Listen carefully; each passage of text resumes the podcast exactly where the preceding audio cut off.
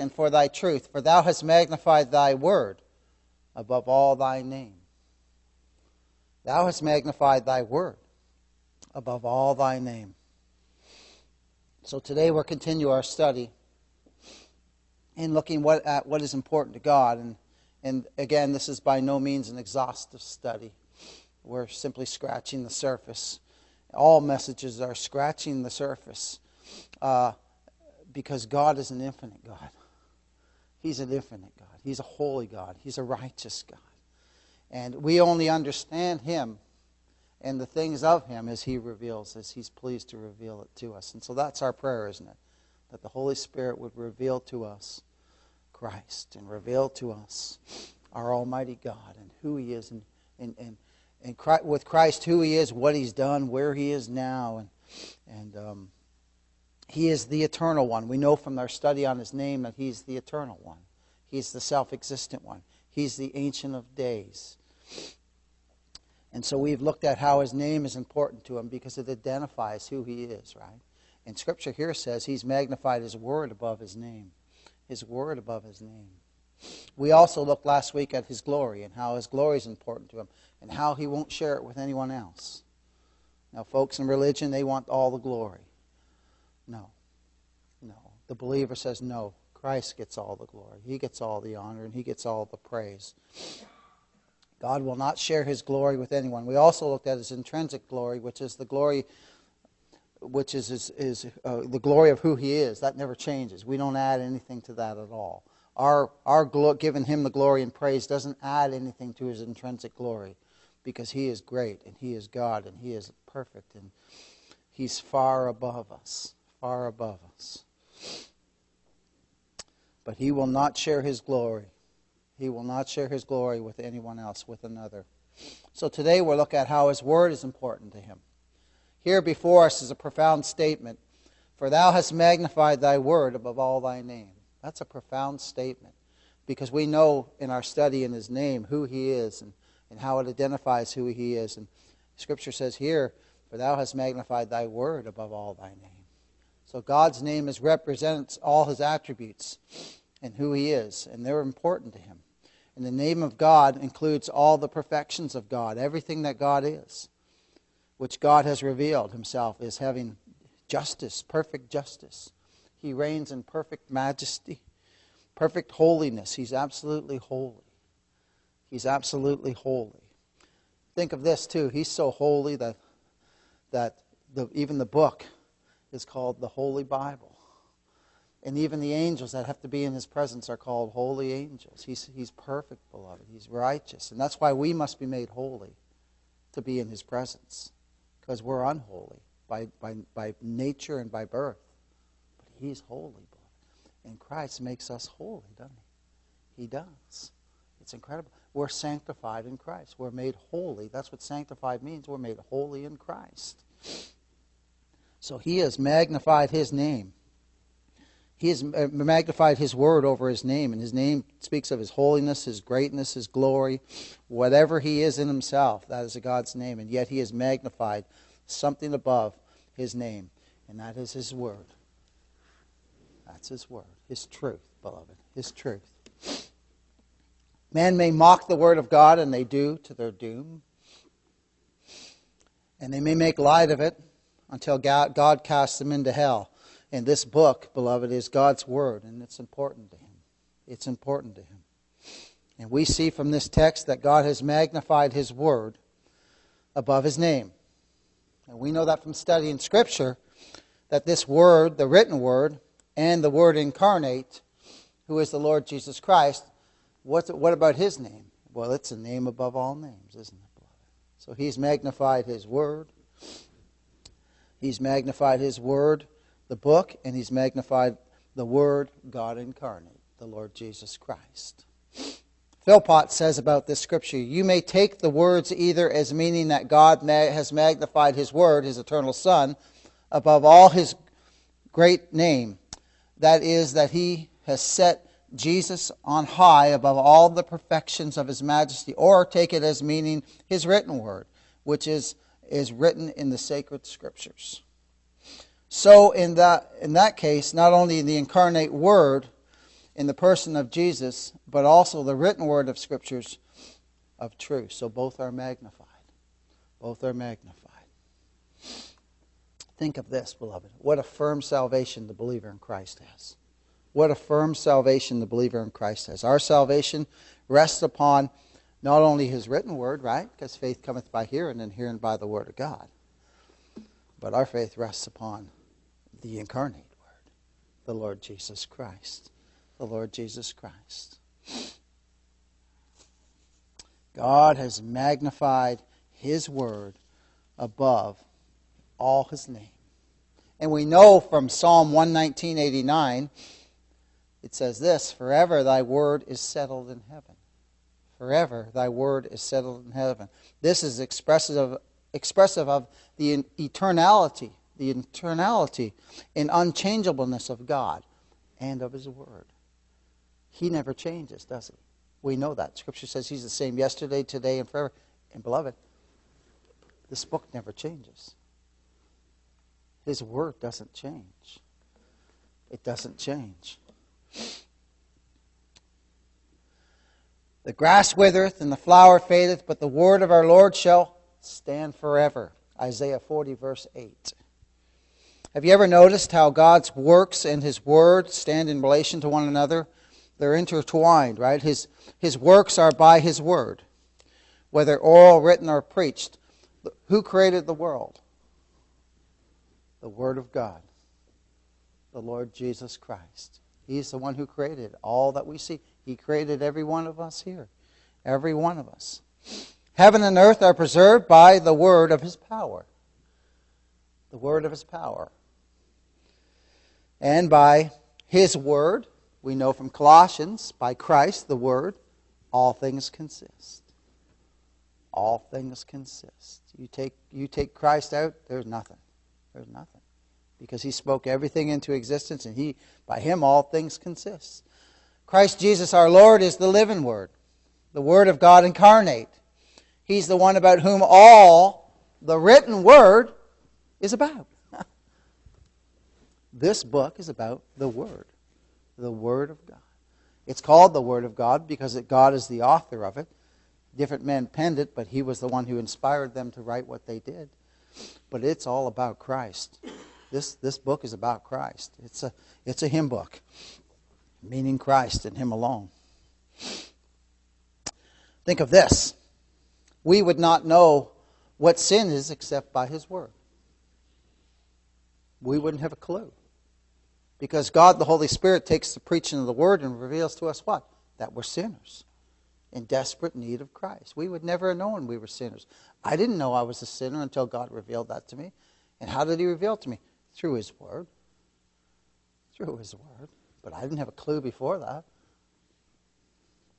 The new, the new birth. And let's think of this too. Do you see how everything centers around the Word? The new birth.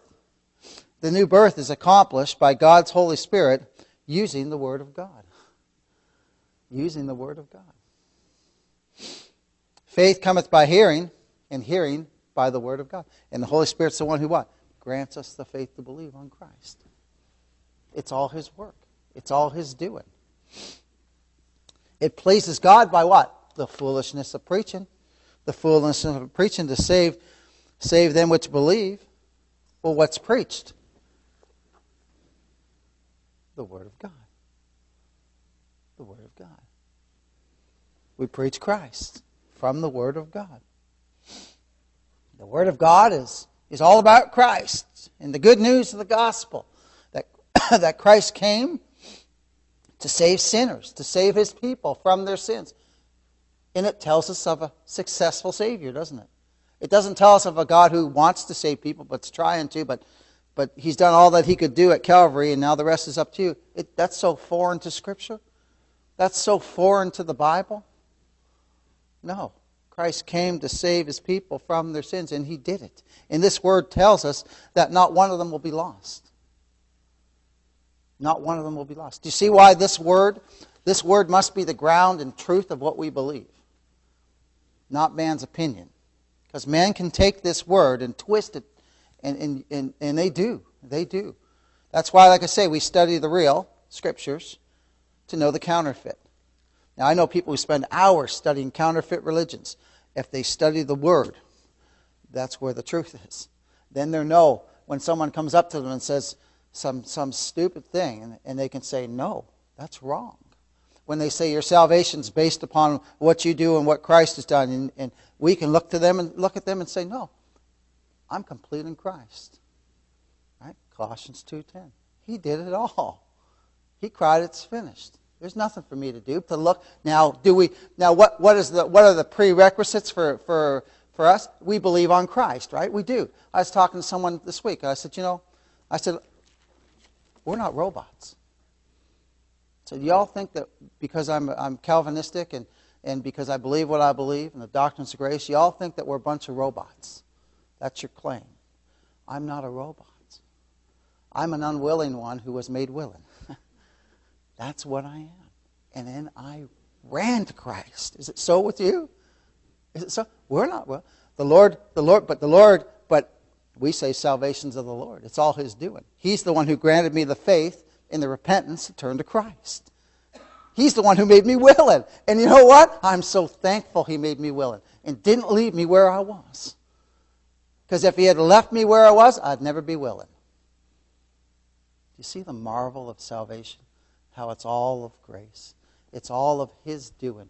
And this word tells us, Thy people shall be made willing in the day of His power. That's what this word tells us. That's what this word tells us. It's wonderful, beloved. It's wonderful. So God's people are comforted by this the word too. Through our various afflictions and trials and tribulations, we are taught by God from his holy word and by and by the Holy Spirit. Scripture says this in Psalm 119, 71 It is good for me that I've been afflicted. Now, none of us like affliction. David writes, That I might learn thy statutes, that I might learn from your word who you are, what you've done. That's right. We, through various afflictions, we learn about who God is. Thou hast magnified thy word above all thy name. Here, in His Word, God is pleased to reveal Himself to His people. And that's what He does through the preaching of the Word, right? Through the preaching of the gospel. God reveals Himself to His people. Aren't you thankful He does? Because otherwise we'd never know Him. We'd never know Him. Scripture says, Scripture says, the Word says, there's none that seeketh after God. There's none righteous, no, not one. So if there's none that seeketh after God, there goes Arminianism out the window, doesn't it? Because it says that you can seek God. But Scripture says you can't. Someone's lying. And it ain't the Bible. The Bible is truth, beloved. Truth. Again, though, the same word that says that there's none that seeketh after God and that there's none righteous, right? Says that we, we look to Christ and live. We're made willing to look to Him and live. You see, the, the Bible must be our final authority. It must be. It must be. In the Scriptures, God is manifested as He is nowhere else. That the Scriptures declare who God is and who Christ is and what we are sinners. Sinners by birth, nature, and choice. And that we, in our natural state, when we come into this world, are born hopeless. Hopeless and guilty before the holy God of the universe. Also in scriptures are manifested his mighty works and his decrees. Turn, if you would, to Job chapter 25. Job 25. In the scriptures are manifest his mighty works and decrees and the facts, the fact that he is the one true God, that he's absolutely sovereign.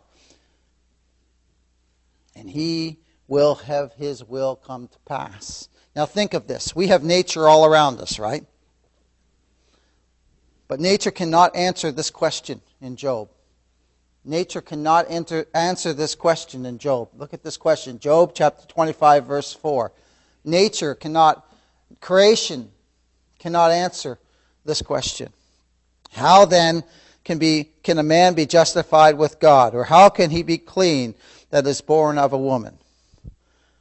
How then can, a, can man be justified with God? Or how can he be clean that is born of a woman? Turn to Romans chapter 3. The answer is in the book. Only the Word of God can answer this question. A man can be justified before God only in and through the Lord Jesus Christ. Look at Romans 3:21. So man can look at nature and say, well, there's a God, but it can never answer that question, can it? Nature can never answer that question. How can a man be justified before God? Look at Romans 3 21 to 26.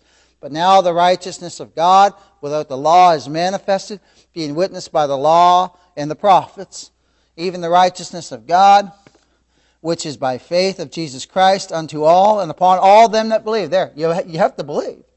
In order to be saved, you got to believe. These folks say, they're, they're, you've all experienced this before. You go to a funeral and, and you know the person didn't love Christ, but all of a sudden the, the guy up there is telling you that he went to heaven. They're lying on God. They didn't even believe on God. So, according to the modern preachers, no one goes to hell. Well, that's not what the scriptures say. You must believe on Christ. You must. Upon all them that believe. And we know that believing, faith, is a gift. It's a gift of God. For there is no difference. For all have sinned and come short of the glory of God. There's the level playing field. Bam. Right there. Everyone. We're all sinners. Being justified, look at this. Look at this. Being justified freely by his grace. Oh, the grace of God. Through the redemption, there's the payment that is in Christ Jesus, whom God has set forth. So, how, how can a man be justified with God? Only through Christ whom God has set forth to be a propitiation through faith in his blood, to declare his righteousness, his perfect, spotless righteousness, for the remission of sins that are past to the forbearance of God. To declare, I say, at, at, at this time, his righteousness, that he might be just and the justifier of him which believeth in Jesus. So the answer to the question in Job is only found in Scripture, and it's Christ. How can a man be justified by, before God? Only in Christ. Only in Christ, beloved. There are many facts in relation to God of which science can shed no light, of which cannot be found in nature or cannot be learned in the best schools through, through the teaching of men, but, but by this word, by the teaching of the Holy Spirit, we can learn who God is that He's absolutely sovereign, beloved, that He's in full control, and that He is a God who condescended and came down to redeem His people from their sins, and now He's in glory, a successful Savior seated at the right hand of the Father. This book reveals all that by the teaching of the Holy Spirit, revealing it to His people. All of nature and creation cannot reveal cannot reveal that Christ, the Lord Jesus Christ, shed his blood to purchase his elect and bore all the wrath of God, which was deserving of our sins. Deserving of our sins in order to satisfy God's justice in, in, in our place. All of nature and creation cannot reveal this. Cannot reveal this. The best schools, the most learned men in the world, do not know these precious truths. But God is pleased to reveal it to his people. To his people. To his blood bought, purchased people. Purchased by the blood of Christ. Born again by the Holy Spirit. And then taught by him. Christ. My. And he reveals himself through this book. Through his word precious. That's why scriptures are so precious to us. That's why Christ is so precious to us. He's the Word of God incarnate. The heavens declare the glory of God, and the firmament showeth his handiwork. From them men may see his eternal power and Godhead. We, we, we as believers clearly see that, don't we? We clearly see his power and his Godhead, his work before us. That's why when I go out at night and I look up at the sky and it's just full of stars and or, or walking across this morning and hearing the birds just like an orchestra chirping away. It's beautiful. But in all that, I see, I see God's hand. I didn't before, but now I do. But man can look at the sky and think, well, somebody made all this, but yet still not know Christ, right? But this book reveals who, who is the, the creator of all who's the one who keeps it all together. And I pray that God, the Holy Spirit, would reveal Christ to you if you don't know Him, because otherwise we just grope around in the dark, don't we? Now, in His providential dealings, God's wisdom and goodness is exhibited, but of His perfections, we can form no idea from, from His works. We don't know about His purposes. But when God, the Holy Spirit's pleased to reveal to us in Scripture who God is, we see Him in His majesty, don't we? And we see His purposes being worked out. That's why we can say, that's why with the last election, we knew whoever God was going to put in power, He put in power, right? We didn't have to get all worked up about it. Folks were just spinning around, getting so worked up. But God's people were like, well, you know, we know who we know the Lord will ultimately put in whomever He's pleased to put in. But, but these things must be revealed to us. His wisdom, His goodness, the perfections of who He is must be revealed to us through His book. In this wonderful book, the Word of God, all the glory of the Godhead shines. As one commentator says, the believer is admitted into the council chamber of the Most High as we learn of His covenant, which He made in eternity. Think of that. Did we even, I, I had no clue about this.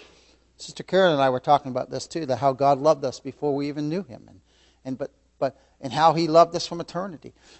But the commentator brought this out too, though, how we're admitted into the council chamber of the Most High as we learn, and we learn by God the Holy Spirit revealing it to us, right, of His covenant, which the Father, the Son, and the Holy Spirit entered into eternity. The Father, what, gives a people to Christ, doesn't He? He gives a people to Christ. Ephesians 1 4, chosen in Him before the foundation of the world uh, whom he shall have as his inheritance. The Son shall have these people. Here make his soul an offering for their sins. Isaiah 53.10. He, he himself. He himself. He atoned for the guilt of our sins, putting away all the sins of all his people, fully paying all God demanded in their place. And the Holy Spirit will, by his effectual grace, draw those lost sheep to Christ, regenerate them, born again If you read Ephesians 2 from verses 1 to 9, that's, that's what that's all about. Dead in trespasses and sins, but God, quickened by the Holy Spirit. It's all His work.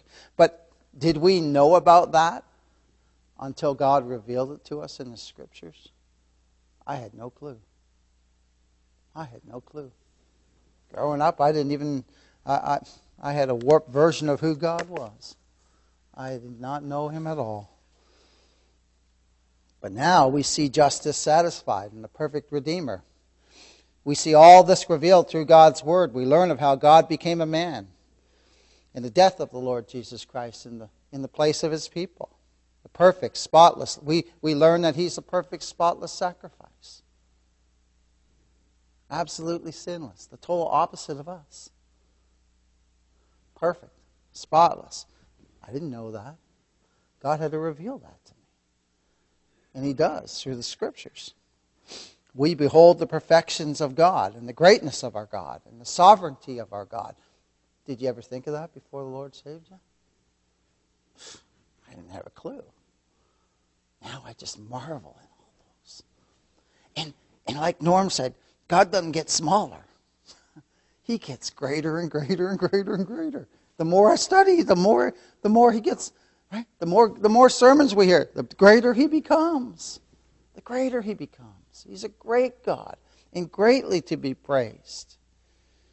And we behold in his word the perfections of God, the greatness of God, the sovereignty of God. We see his justice satisfied in the perfect Redeemer, the Lord Jesus Christ. We read about the mercy of God shed abroad to his people in Christ. This precious book is proclaimed mercy and truth. Turn, if you would, to Psalm 85. Psalm 85. This precious book declares in Psalm 85, verse 10 here. Look at verse 9 too. Surely his salvation is nigh them that fear him that glory may dwell in our land. And look at here, it says in verse 10 Mercy and truth are met together, in righteousness and peace have kissed each other. Truth shall spring out of the earth, and righteousness shall look down from heaven. That happened at Calvary's cross, beloved. Mercy and truth kissed each other. It's beautiful. It's beautiful. Righteousness and peace have kissed each other. Oh. So let us think of this.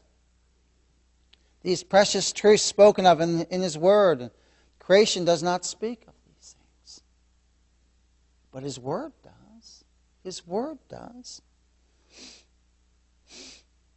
No, God is magnified and He shines brightly, brightly through the Scriptures as the Holy Spirit reveals these precious truths to His people. 2 Corinthians 3 8 says this, But we all, with open face, beholding as in a glass the glory of the Lord, are changed into the same image from glory to glory, even by the Spirit of the Lord. We grow in the grace and knowledge and truth of our Savior, beloved, as we study His Word, as we hear it preached and proclaimed. And we behold these precious truths with the eye of faith, which is spiritual sight. That's why we pray that God will give you eyes to see and ears to hear Christ. If you don't know Him, this is why we pray that, because the only way I can see these things is with spiritual eyes. And the Holy Spirit's the one who's teaching me. I can't claim credit for anything, and I don't want to. he gets all the glory. He gets it all, beloved. He gets it all. Turn, if you would, to Matthew chapter 13. Matthew chapter 13. So we behold these precious truths with the eye of faith, which is the spiritual sight, and we behold Christ all through the Scriptures, this Word. This Word is important to God and it's important to His people. And here are a few quick points pertaining to how God's Word is important to Him.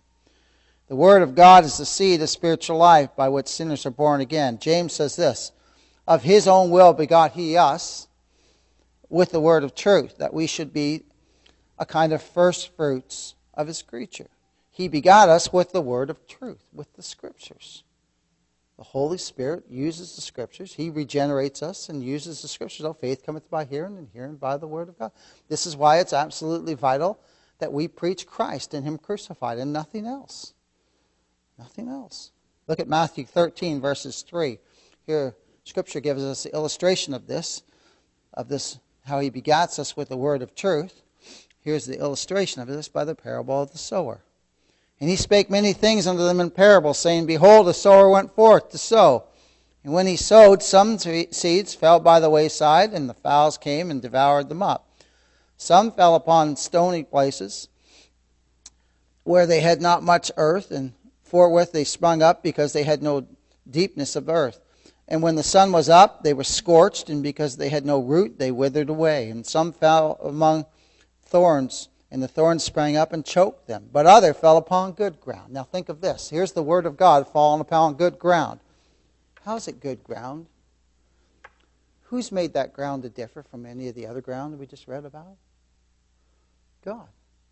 God's made that ground to differ. The ground didn't make itself the differ. no. Isn't it wonderful? I'm the only one saved in my whole family. The only ones that I know of. It's God who prepared the ground. It wasn't me. I wasn't looking for God. Look at this though. But other fell on the good ground and brought forth fruit. The fruit of the Spirit, right? It's all His work. Some an hundredfold and some sixtyfold, some thirtyfold. Who hath ears to hear, let him hear. Oh, that God would give you spiritual ears to hear. So the seed that, that the sower is sowing, his seed is the word of God, the incorruptible seed which endures forever. Endures forever. First Peter says this. Turn if you would to 1 Peter 1, verses 23 and 25. And we're keeping in mind what we just read with the parable of the sower. 1 Peter 1, 23 to 25. Being born again, not of corruptible seed but of incorruptible. Incorruptible. by the word of God which liveth and abideth forever. 1 Peter 1:23. Being born again, not of corruptible seed, but of incorruptible, by the word of God which liveth and abideth forever.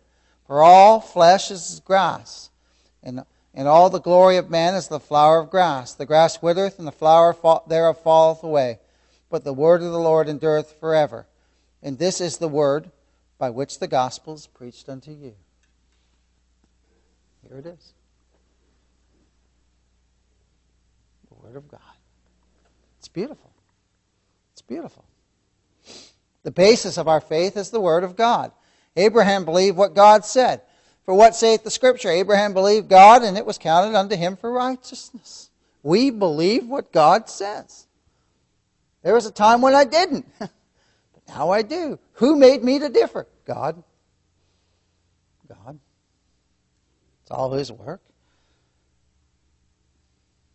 He staggered not at the promise of God through unbelief, but was strong in faith, giving glory to God, and being fully persuaded that what he had promised, he was, he was also able to perform. We believe that what God promises, he's able to perform.